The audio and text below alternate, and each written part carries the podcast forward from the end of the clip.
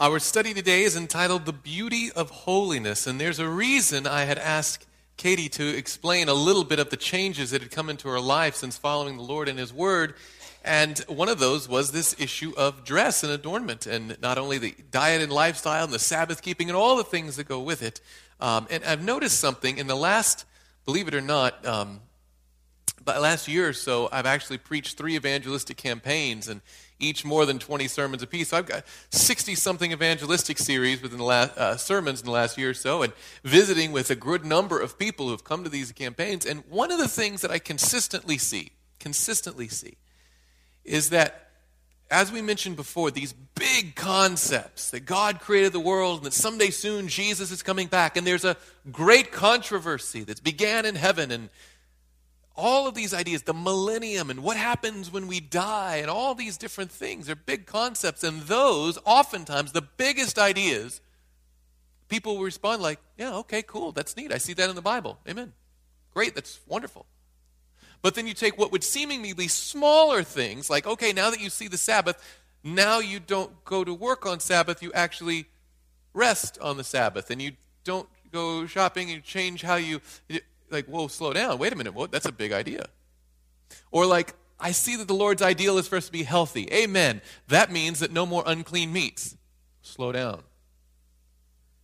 You know, what happens is we often have these big theological concepts, and as long as they're big and broad and far, far away, it's easy to smile and nod. But the ones that hit close to home, those little 99-cent middle-of-the-week things, are the ones that are oftentimes the biggest issues in our lives because they're so practical. And this set of sermons, and following up from this evangelistic campaign, is going to be looking at, has been looking at, some very practical things like daily prayer life, returning a faithful tithe, and giving generous offerings. And today we're going to be looking at the biblical concept of how we adorn ourselves from Scripture. So before we begin any study of God's Word, of course, we're going to begin with a word of prayer, and then we're going to dive right into our study. Let's bow our heads. Heavenly Father, thank you so much for another Sabbath day. Thank you that we can be here together as a church family. And now as we turn our attention to a study of your Word, we ask that you would send the Holy Spirit to teach us all things as you've promised he will. For we pray it in Jesus' name. Amen. If you would, please turn to Ezekiel chapter 28. Speaking of the great controversy, we're going to dive to one of those texts that gives us a behind-the-scenes look at the fall of Lucifer and the beginning of what we now see in our lives as this great struggle between good and evil, between Christ and his enemy. Ezekiel chapter 28, starting with verse 12, we see the Lord's description of Lucifer, and we can tell that it's Lucifer because it's speaking about things that only would apply to him. Ezekiel, just before the book of Daniel, chapter 28, starting with verse 12, the scripture reads, Son of man, take up a lamentation for the king of Tyre. And again, this is talking to the power behind the earthly power. And say to him, thus says the Lord God, you were the seal of, what's that word? Perfection, full of wisdom and perfect in what regard? Beauty. Now notice this is speaking after the fact. It's saying you were those things, implying that now you are not. Right? But in the beginning, you were the seal of perfection, full of wisdom and perfect in beauty. You were in Eden, the garden of God. Every precious stone was your covering. And it lists them. And I want you to pay careful attention to the list. Notice the order and the sequence. All the things listed are in little groups of 3. The sardius, topaz, and diamond. The beryl, onyx, and jasper, sapphire, turquoise, and emerald, with gold. The workmanship of your timbrels and pipes was prepared for you on the day you were created. You were the anointed cherub who covers. I established you. Some versions say, for so I ordained you. I set you apart for this particular position and post. You were on the holy mountain of God. You walked back and forth in the midst of fiery stones. You were perfect in your ways, from the day you were created till iniquity was found in you. And it lists off several different ways that this creature, this Lucifer, this great exalted one, was perfect. And it mentions perfect in wisdom, perfect in beauty. And it outlines actually how he was ordained. I mean, adorned, and how he was ordained to ministry. It lists off, and it mentions the timbrels and pipes as though his voice was melodious. He had this beautiful voice, beautiful on the outside, full of wisdom, but according to Scripture, iniquity was found in you. It goes on in verse 16, by the abundance of your trading, you became filled with violence within, and you sinned. Therefore I cast you as a profane thing out of the mountain of God, and I destroyed you, O covering cherub, from the midst of the fiery stones. And here was the heart of the issue, verse 17. Your heart was what? Lifted up. Now, let me pause right there. Was he in an exalted position already? Yes.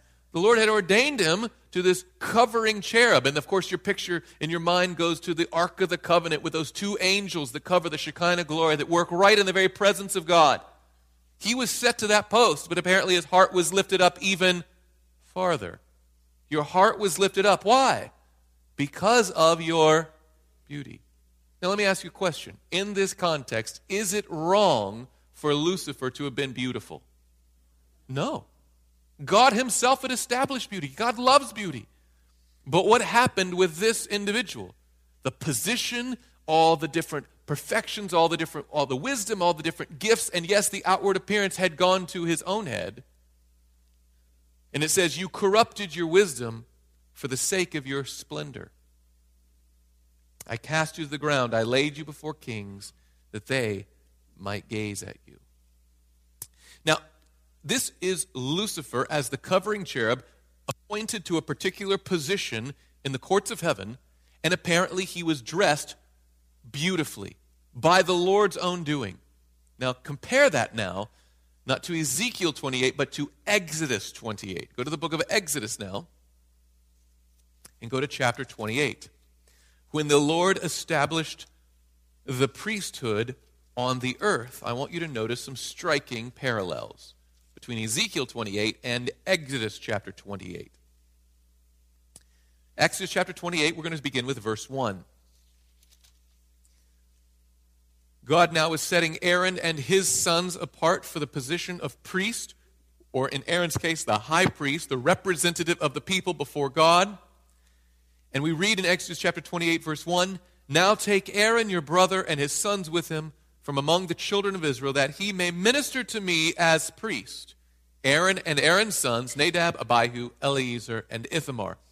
And you shall make holy garments for Aaron, your brother, and it has for two purposes, for glory and for what? Beauty. Were these supposed to be just drapes that have no color, no. They were supposed to be beautiful for glory and for beauty.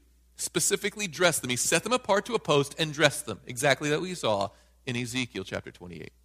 But we continue here. If you would skip down to verse 40, we see it repeated again. For Aaron's sons you shall make tunics, and you shall make sashes for them, and you shall make hats for them for glory and beauty. There was a particular uniform that they were supposed to wear for glory and for beauty. Now, on this uniform, there was a thing called the breastplate. Now, notice this, starting with verse 15 of the same chapter, Exodus 28, now verse 15. You shall make the breastplate of judgment, artistically woven according to the workmanship of the ephod, you shall make it of gold, blue, purple, and scarlet thread, and fine woven linen you shall make it.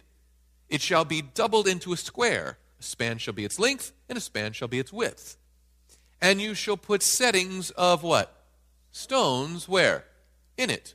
So apparently it was this golden, this thing that was going on top, a square, a breastplate, but in it should be stones. And now notice, in little groups of three, the types of stones. The first row shall be a sardius, a topaz, and an emerald. The second row shall be a turquoise, sapphire, and a diamond. Now there's one row that's different from the one we saw in Ezekiel, and it's the third row. It says a third row, a jacinth, an agate, and an amethyst. And the fourth row, a beryl, an onyx, and a jasper. For the exception of that third row, and I honestly I'm not sure why the difference is there, but you see a striking similarity down to the types of stones and the sequence of stones and the number of them and their rows, that this priest was to be dressed basically the same way that Lucifer was dressed in the courts of heaven. And Lucifer was, of course, appointed to a holy position, a holy office, just as the priest, the high priest, was to be appointed here on the earth. But look at verse 36. After it describes more of the clothing, the whole thing in Exodus chapter 28 is about the clothing he's supposed to wear. But notice the one thing in all the chapter that's big and bold in all caps. Verse 36, you shall also make a plate of pure gold and engrave on it, like the engraving of a signet, holiness to whom? The Lord. Notice that the purpose of the priest was to represent God before the people and to represent the people to God. It was a mediator. And so all of this glory and all of this beauty that the clothing represented was not supposed to show off the priest, but it was supposed to show forth the glory of God. So it literally had in big letters, holiness to the Lord. This is not something we're supposed to take home and wear it and flaunt it around like, oh yeah, did you notice my high position? Do you like my clothes? Look at those stones, they're pretty nice. No. The purpose was to serve a holy function and get the people's minds, not onto them, but onto the Lord. But of course, we recall what happened to Lucifer in that same position. It went to his head. He corrupted his wisdom for the sake of his beauty. Fascinating. Now, when Christ wanted to come to the earth, of course, all the priesthood represents Jesus Christ, does it not? And when Christ came to the earth, he did not come dressed in this way. In fact, we go to the book of Isaiah, and it shows us exactly how he came, what was his physical form. Yes, it was human, but beyond that, what do we know about his physical makeup? Isaiah chapter 53, verses 1 and 2. The rhetorical question is asked in Isaiah 53, verse 1, who has believed our report, and to whom has the arm of the Lord been revealed? For he, this is prophetically speaking of Jesus Christ to come, he shall grow up before him as a tender plant. Notice it's not a big, huge, blossoming, beautiful tree or bush or shrub, but as a tender plant. In fact, as a root out of dry ground.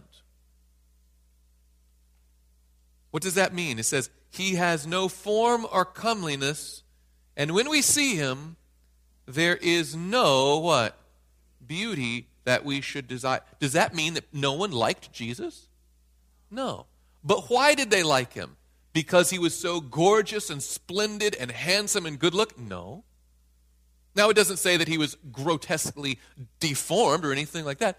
But apparently his beauty was not an outward appearance that you could say, oh, just look at him, he must be the Son of God. How? Look at his bearing, his grandness. No. Apparently he had no beauty, no form or comeliness that we should desire him, but people, of course, did desire him. He's the desire of ages. What was so desirable about Christ? It was his character. It's who he was on the inside, shining out. And if we go to the book of Philippians, the Apostle Paul uses that Christ-like humility as the template for Christian thinking, for Christian attitude. Philippians chapter 2, starting with verse 5. Philippians chapter 2, Galatians, Ephesians, Philippians, Colossians, right there in that little sandwich of books. Philippians chapter 2, starting with verse 5. We are instructed, let this mind be in you, which was also in whom? Christ Jesus. And it describes what is that mind of Christ, who being in the form of God, I mean, Christ is God, yes? Yes, of course. Did not consider it robbery to be equal with God, but made himself of what? No reputation. Christ did not come seeking to be the biggest, the best, the brightest. He didn't want to have a reputation and fame. He said, and made himself of no reputation, taking the form of a bondservant and coming in the likeness of men. And being found in appearance as a man, he humbled himself and became obedient to the point of death, even the death of the cross. So looking at Christ and his humility, his condescension, even though he had every right to be praised for being God, he let it go. He stepped down, took the form of a common man, and then within that became obedient to the death on the cross. And Paul says, you see that Christ? Let that mind be in you. That's how we should supposed to think. Now, If you go back to the book of Genesis, I want to give you a few examples in the scripture of times when God's people have had to recalibrate their mind to be more like Christ's. And interestingly enough, time and again we see that the outward adorning, the outward appearing, is a downfall that needs to be corrected. Apparently it gets in the way of true walking with Christ in Christ's likeness. For example, Jacob, we're going to go to Genesis chapter 35. Genesis chapter 35, Jacob has a recommitment with himself and his household to the Lord. And if you recall, of course, God is trying to establish the nation of Israel, and he'd come to Abraham and promised that his descendants, Isaac and Jacob, would be a great nation. Jacob's name would later be changed to what? Israel, and thus his sons would be the children of Israel, and his descendants would become the nation of Israel. And we would think, Abraham was always faithful, but there were times when he had shortcomings. Isaac the same way. Jacob, now we see it as well. Notice chapter 35 and verse 1. Then God said to Jacob, "Arise, go up to Bethel and dwell there, and make an altar there to God, who appeared to you when you fled from the face of Esau your brother." Now, why would he have to flee from Esau? Because he had lied and cheated and stolen the birthright, which the Lord was going to do in his own way, but he decided to do it in his own way, and now he got himself in trouble. He was on the run. He was not being faithful to the calling of God, but now he wants to make right, and the God says, "Come, let's start over. Come, make an altar." And look at verse 2. And Jacob said to his household and to all who were with him, "Put away the foreign gods that are among you." Notice that apparently Jacob had allowed the worship of foreign gods in his own household. He was not being faithful to the Lord, but now he's going to make it right. So he says to his household, "That's it. Put away the foreign gods that are among you." And then he goes on to say, "Purify whom? Yourselves, and change your what? Garments." It's interesting that a change of clothes had something to do with their spiritual recommitment to Christ. Interesting. And he goes on to explain, "Then let us rise and go up to Bethel, and I will make an altar there to God, who answered me in the day of my distress, and has been with me in the way which I have gone." So they gave Jacob all the foreign gods which were in their hands, and the earrings which were in their ears. And Jacob hid them under a terebinth tree, which was by Shechem. Now I want you to notice something. He didn't just bury them and they were all there to see. He what? Hid them, so that they can't be found. Notice this is not a temporary, like, we're going to put them down for the day, we're going to have a special holy day, then when the day's over, you can get your other foreign gods and put your earrings back on and go. No. They were buried, they were hidden, and they were going to be left there as they went forward with the Lord. This is a change of garments permanently. By the way, we see the same thing in the next book over. Go to the book of Exodus. Exodus chapter 33, when those children of Israel became the nation of Israel, the Lord called them out of Egypt, brought them to Mount Sinai, spoke to them in person, giving them his 10 commandment law. And while they were at the foot of the mountain, they were supposed to meditate on that law, reflect on the God who gave them that law, and see how they had fallen short and how they needed his power in their lives. They were supposed to be meditating on the law of God to fulfill its regulation, while Moses was on the mountain receiving the instructions for the tabernacle. But of course, if you recall in Exodus 32, as soon as Moses was gone out of their sight, they said, "Come, make us gods." And of course, had the golden calf incident. Now, the Lord, not surprisingly, did not look favorable on the golden calf incident. And we find here, as the dust settles on this and they're starting to move forward, an interesting command of the Lord. Exodus chapter 33, we're going to start with verse 1.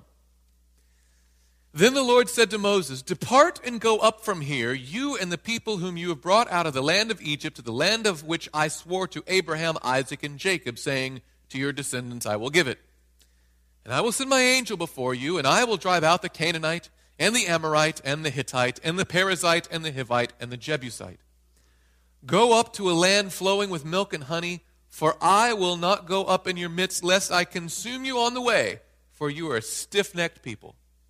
So he said, "Okay, I'm going to continue leading you, but from a distance. You just head that way. As a parent, I can understand this a little bit more. Why don't you go over there for a minute? I'm going to be over here. Right? Now watch this. Verse 4. And when the people heard this bad news, they mourned, and no one put on his ornaments. Why? Well, it tells us in verse 5. For the Lord had said to Moses, say to the children of Israel, you are a stiff-necked people. I could come into your midst in one moment and consume you. Now, therefore, take off your ornaments that I may know what to do with you. Here again, the children of Israel are having to recommit and realign themselves with the Lord. And he says, take off those ornaments. Let's start from the very beginning. Let's start from scratch. Let's be my people again. And it says in verse 6, so the children of Israel stripped themselves of their ornaments by Mount Horeb. Now, it says that same thing in the King James Version and the New King James Version. But what is not made explicit is what the Hebrew original language implies in its verb form when it talks about they took them off or they stripped them off. Because the impression is given, oh, they had a high day, they had a day of repentance of sackcloth and ashes, and they took off their ornaments for that day, and then when they left, they picked them up again. But no. Many Bible translations take the sense of the Hebrew more literally here, and I'll give you some examples. If you were to look up Exodus 33, verse 6, in the New American Standard Version, it says, so the sons of Israel stripped themselves of their ornaments from Mount Horeb onward. The New Living Translation, so from the time they left Mount Sinai, the Israelites wore no more jewelry. The Revised Standard Version, the people of Israel stripped themselves of their ornaments from Mount Horeb onward. The English Standard Version, therefore the people of Israel stripped themselves of their ornaments from Mount Horeb onward. The Good News Translation, so after they left Mount Sinai, the people of Israel no longer wore jewelry. Consistently, the Bible translators look at this and notice that the Hebrew language is not that this was a one-time event or a special high day, but this was a permanent change that the people of God would be peculiar for this reason. It's interesting. We read in Child Guidance, page 423, of how little value are gold and or pearls or costly array in comparison with the loveliness of Christ. Natural loveliness consists in symmetry. I don't know if you've ever noticed that, but natural beauty, we scientists can study this out and verify that we think things are beautiful when they're symmetrical, when there's a perfect arrangement and a proper alignment. We find our eye relaxed, like, ah, oh, that's beautiful. Natural beauty, loveliness, consists in symmetry or the harmonious proportion of parts, each with the other. But spiritual loveliness consists in the harmony or likeness of our soul to Jesus. The more like Jesus we are, the more spiritually beautiful. This will make its possessor more precious than fine gold, even the golden wedge of Ophir. The grace of Christ is indeed a priceless adornment. It elevates and ennobles its possessor and reflects beams of glory upon others, attracting them also to the source of light and blessing. So apparently one of the downfalls that happens, because there's nothing wrong with diamonds and sapphires, and there's nothing wrong with gold inherently, but when used to deck the self, we become the end of the glory, where what God wants to see is us be a conduit for His glory. The people will see the character and see the beauty of God instead of the beauty that we put on.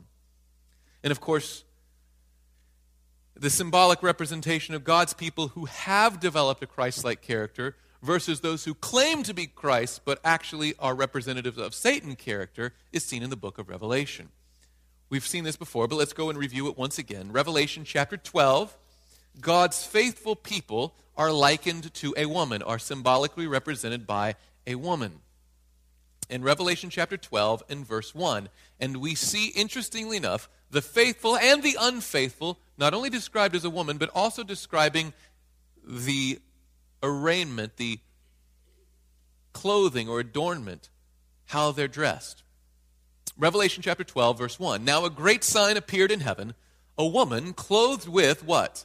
The sun, with the moon under her feet, and her head a garland of 12 stars. Notice that these are all beautiful, light, simple, and natural things that she's adorned with, okay, clothed with.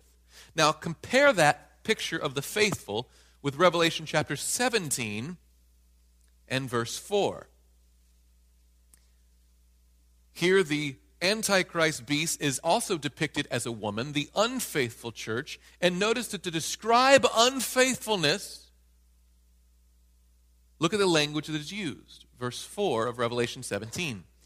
The woman was arrayed in purple and scarlet and adorned with gold and precious stones and pearls, having in her hand a golden cup full of abominations and the filthiness of her fornication. A striking contrast between the two women of Revelation, the one faithful and simple and pure and holy, the other one adorning oneself with these fine clothes, expensive clothing, these costly pearls and these decorative ornaments, and the cup of abominations, of course, representing this what later would be called the wine of Babylon. And honestly, in my experience, I have noticed among my friend group of my age that when people want to demonstrate their rebellion to God, they begin to dress like Revelation 17. They'll post it on social media. Honestly, one of the saddest times for me to be on some, like these Facebook or whatever places, is on Friday night when they want to demonstrate, hey, I'm at this concert, and I'm drinking this, and I'm dressed like this, and I'm partying. It's all the different things they want to demonstrate that they're separating. And that's exactly what the symbolic language is used in Revelation 17. But every time God's people want to get right, he says, clear off those adornments. Be simple, be pure, be holy to reflect the character of God. It's a powerful thought. Our purpose in life, by the way, that's a big start of a sentence. See where this goes. Our purpose in life is to glorify God by beholding and becoming like Jesus Christ. I'm going to say that again. Our purpose in life is to live a life to glorify God by beholding and becoming like Jesus Christ. Let me show you some examples in the Bible of people who, when they saw Christ, realized their need. Watch this. Job chapter 42. Job is a powerful book. There's a whole sermon series in Job that might get preached sometime, okay? But Job chapter 42, of course you should read all the 41 chapters that come before it, but Job chapter 42, the Lord speaks to Job, and chapter 41, and now in 42, Job speaks back, and look at his personal testimony here. Job, just before the book of Psalms, everybody can find Psalms and then go backwards one. Okay? Job chapter 42, starting with verse 1. Then Job answered the Lord and said, I know that you can do everything, and that no purpose of yours can be withheld from you. You ask, who is this who hides counsel without knowledge? Because at this point, if you know the context of Job, Job has been speaking, he's been going through this difficulty, and he questions God, and he has these complaints. He doesn't ever curse God and die, but he definitely has some strong words. And now the Lord had asked him, who do you think you are to come and address me? And Job realizes he's way, way out of his league. You ask, again, verse 3, who is this who hides counsel without knowledge? Therefore I have uttered what I did not understand, things too wonderful for me, which I do not know. Listen, please, and let me speak. You said, I will question you, and you shall answer me. And he says in verse 5, I have heard of you by the hearing of the ear. So I've heard of you, right? But now my eyes see you. Therefore, I abhor what? Myself. Before it was proud and boasting, or at least confident. And then the Lord comes and he says, who do you think? And he just exposed himself and he's like, oh, I'm so bad. I abhor myself and repent in dust and ashes. Look similarly to the book of Isaiah, chapter 6. The prophet Isaiah has a direct encounter with the Lord. And notice the strikingly similar response to Job. Isaiah chapter 6, starting with verse 1. Isaiah chapter 6, we're going to begin with verse 1. In the year that King Uzziah died, I saw the Lord sitting upon a throne, high and lifted up, and the train of his robe filled the temple. Above it stood seraphim. Each one had 6 wings. Now these are the angel hosts, but watch what they do with their wings in the presence of God. Above it stood the seraphim, each one had 6 wings. With 2 he covered his face, with 2 he covered his feet, and with 2 he flew. Even the sinless angels come before the Lord and cover their face and cover their feet. And one cried to another and said, Holy, holy, holy is the Lord of hosts. The whole earth is full of his glory.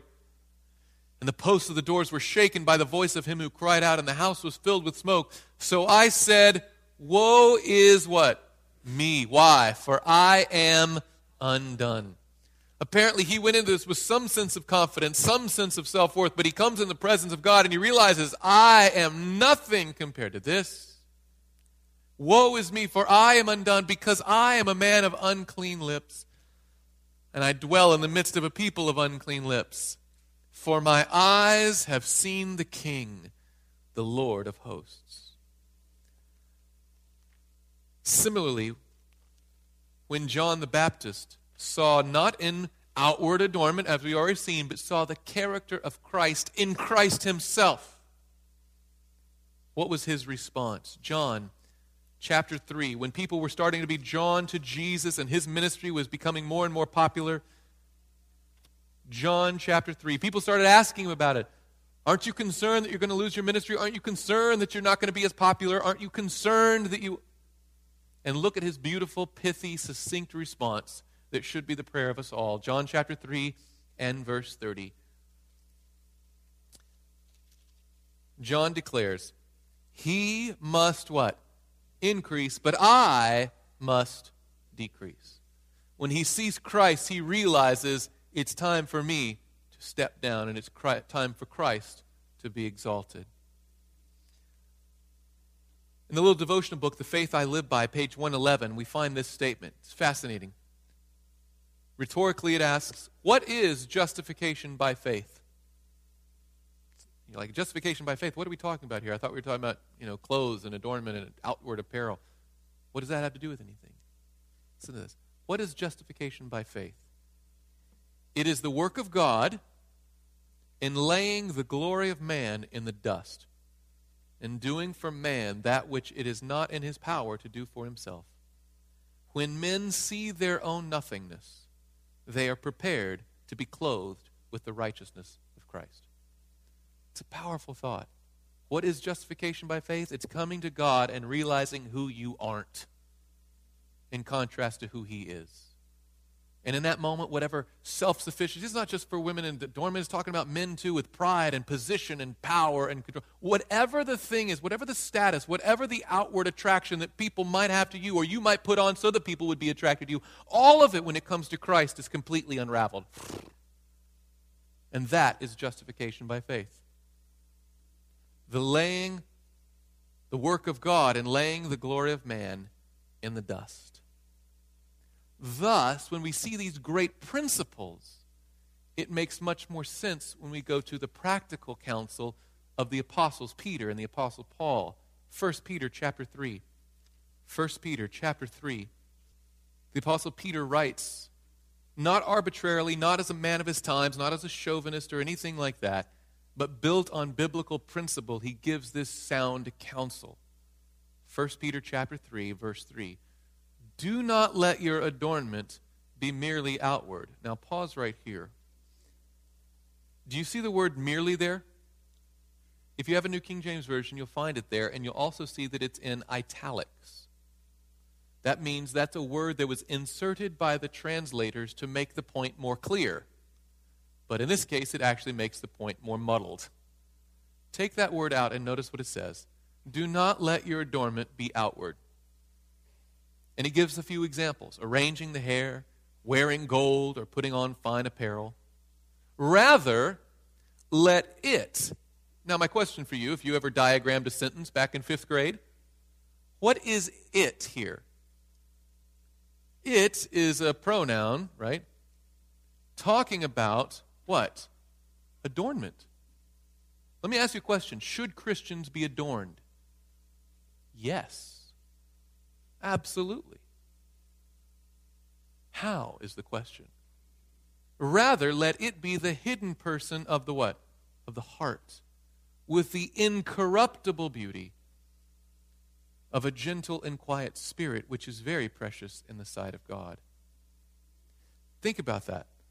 That God wants people to be adorned and beautiful, not with the outward adornment, but with the inward character of the life. Again, this is the Apostle Peter, but now let's go to the Apostle Paul. in 1 Timothy chapter 2. And notice the harmony that they had, the unison with which they spoke about this issue. 1 Timothy chapter 2, starting with verse 1. It was read for our scripture reading, but we'll see it again here. 1 Timothy chapter 2, starting with verse 1. It says, "Therefore I exalt first of all that supplications, prayers, and intercessions, and giving of thanks be made for all men, for kings and all who are in authority." And here's the reason why. "That we may lead a quiet and peaceable life in all godliness and reverence." His goal is we want to live our entire lives as godly and peaceful as possible. "For this is good and acceptable in the sight of God our Savior, who desires all men to be saved and come to the knowledge of the truth. For there is one God and one mediator between God and man, the man Christ Jesus, who gave himself a ransom for all, to be testified in due time, for which I was appointed a preacher and an apostle," I'm speaking the truth in Christ and not lying, "a teacher of the Gentiles in faith and truth." Now notice verse 8. "I desire therefore," he says, I want everyone to live godly lives. That's his premise there. Now he says, now let's make it more practical. He first speaks to men and then to women. "I desire therefore that the men pray everywhere, lifting up holy hands without wrath and doubting." Humble, prayerful, godly men to be praying for other people. So that's the kind of men that we need. And then he says in verse 9, "In like manner also, that the women adorn themselves." By the way, does the Bible tell us that women should adorn themselves? Yes. The question is how. "That the women adorn themselves in modest apparel, with propriety and moderation, not with braided hair or gold or pearls or costly clothing, but which is proper for women professing godliness with" what? "Good works." It reminds me, the language almost strikes like Jesus Christ in the Sermon on the Mount where he exhorts us, "Let your light so shine before men that they might see your" what? "Fine clothes." Is that what it says? No. "Or your high position." No. "That they may see your good works and glorify" whom? "Your Father who's in heaven." The purpose of the Christian life is to glorify God by becoming more like Jesus. Again, child guidance, this time's page 424. "Those who have a Christ-like character will have no need to be adorned with artificials." By the way, I was flipping through a magazine the other day, not at the checkout line, I would do something else, but I was stuck in an airplane, and there's that one, and it's always interesting. In the airplane, they put you on there for a few hours, and they give you a thing that you can go shopping with. It's almost like they want money. But I was flipping through all the things, and I was shocked. I was comically shocked. If it wasn't so sad, it'd be funny, of how many artificial things they sell you to put on you, both men and women, to change your appearance. I didn't even know these things existed. Apparently you can have fake hair, fake eyes, fake teeth, fake body parts, top to bottom, whatever you don't like. You can change your whole thing. You can put different color eyes on, you can put different color nails on, you can do all kinds of different things to put on a persona of someone that you want to be, right? And they charge you money for it. And it was just incredible to me. I was like, what if everyone got every one of these things? They'd be a whole different person. But that's not the person God designed you to be. God wants us to be beautiful. He wants us to be adorned with his Christ-likeness that shines from the inside out. Again, those who have a Christ-like character will have no need to be adorned with artificials, for these are always expressive of an absence of the inward adorning of true moral worth. A beautiful character is of value in the sight of God. Such beauty will attract, but not mislead. Think about that. Such beauty will attract, but not mislead. I thought about it. If I was still, single and I was looking for a spouse and I thought, oh, this person attractive, then we get home. It's like, whoa, all of a sudden the hair comes off, the face comes off, and the body, whoa, who are you? It's misleading, yes? It's attractive, but misleading. It's false. It's a vapor. But according to this, such beauty, a Christ-like character will attract, but not mislead. such charms are fast colors. They never fade. The pure religion of Jesus requires of its followers the simplicity of natural beauty and the polish of natural refinement and elevated purity rather than the artificial and false. One more reference. This is from a little devotional book called Lift Him Up, page 305. God, who created everything lovely and beautiful that the eye rests upon, is a lover of the beautiful. You know, sometimes I think Christians say, well, I guess I can't adorn myself, so I'm going to show how. No, you're not. Your goal is not to be as ugly as possible, nor is your goal to be as artificial and decked up. Your goal is to be as Christ-like as possible in all things. God, who created everything lovely and beautiful that the eye rests upon, is a lover of the beautiful. He shows you how he estimates true beauty. The ornament of a meek and quiet spirit is in his sight of great price. Shall we not seek earnestly to gain that which God estimates as more valuable than the costly dress or pearls or gold? The inward adorning, the grace of meekness, a spirit in harmony with the heavenly angels, will not lessen true dignity of character or make us less lovely here in this world. I think there's a fear that a simple, humble, pure life will be less attractive to those around us.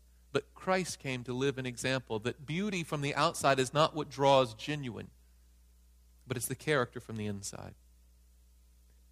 Let me close with one text, and it's the personal testimony of the Apostle Paul. Oftentimes we look at this particular topic and say, yep, he's just talking about women again. No, this is talking about people. And Paul struggled with it too. His issue, of course, wasn't wearing of jewels, I guess. I assume not. He never mentions it. But the pride of life and the position and the power and the prestige, the fame that could have been his. Philippians chapter 3, and we'll start with verse 3. He says, "For we are the circumcision who worship God in the Spirit, rejoice in Christ Jesus, and have no confidence in the what? In the flesh." Were you there with me? I asked for what, and no one said anything. Have no confidence in the what? The flesh. And he explains, though I also might have confidence in the flesh. In fact, he goes on to say, if anyone else thinks he may have confidence in the flesh, I more so. It's like, if you think you've got prestige and status, I've got more than you. We can go toe-to-toe on this issue. And he explains how, verse 5 of Philippians 3, circumcised the eighth day, of the stock of Israel, of the tribe of Benjamin, a Hebrew of the Hebrews, concerning the law, a Pharisee, concerning zeal, persecuting the church, concerning the righteousness which is in the law, blameless. He's like, I have all the credentials, all the bona fides. If you want to have someone that you should be in shock and awe about, it's me. But, verse 7, but what things were gained to me? It's like, I used to think those things were valuable. Those were my possessions, my status. What things were gained to me, these I have counted loss for Christ. Yet indeed I also count all things loss for the excellency of the knowledge of Christ Jesus my Lord, for whom I have suffered the loss of all things and count them as rubbish, that I may gain Christ. And be found in him, not having my own righteousness, which is from the law, but that which is through faith in Christ, the righteousness which is from God by faith. Think about that. Justification by faith is the work of God, of laying man's glory in the dust. Paul experienced it. He said, I could have touted all of these great accolades, but I count it all as nothing. In fact, I count it as rubbish compared to knowing Christ. Verse 10, that I may know him in the power of his resurrection and the fellowship of his sufferings, being conformed to his death, if by any means I may attain to the resurrection from the dead. Then he goes on, not that I have already attained or am already perfected, but I press on, that I may lay hold of that which for Jesus Christ has that for which Christ Jesus has also laid hold of me. Brethren, I do not count myself to have apprehended, but one thing I do, forgetting those things which are behind, which he had just listed out, all the greatness, all of the pomp, all of the status, forgetting those things which are behind, and reaching forward to those things which are ahead, I press towards the goal for the prize of the upward call of God in Christ Jesus. And he says in verse 15, the same thing he had just said in chapter 2, let this mind be in you. Therefore let us, as many as are mature, have this mind. And if in anything we think otherwise, God will reveal even this to you. It's a powerful thought to think like, to be like Jesus Christ. Who didn't, by the way, could Christ have gone and put up status and prestige and power? Absolutely. He was God himself. But he humbled himself and became obedient to the point of death. And we're told, let that mind be in you. Don't have the mind of Satan, who looks for himself and looks to look at all these great things that God has given as an opportunity to boast. He said, no. Don't seek for outward. Don't seek for the simple. Don't seek for the tactile, but the inside, that character that only comes from seeking Christ. This media was brought to you by Audioverse, a website dedicated to spreading God's word through free sermon audio and much more. If you would like to know more about Audioverse, or if you would like to listen to more sermons, please visit www.audioverse.org.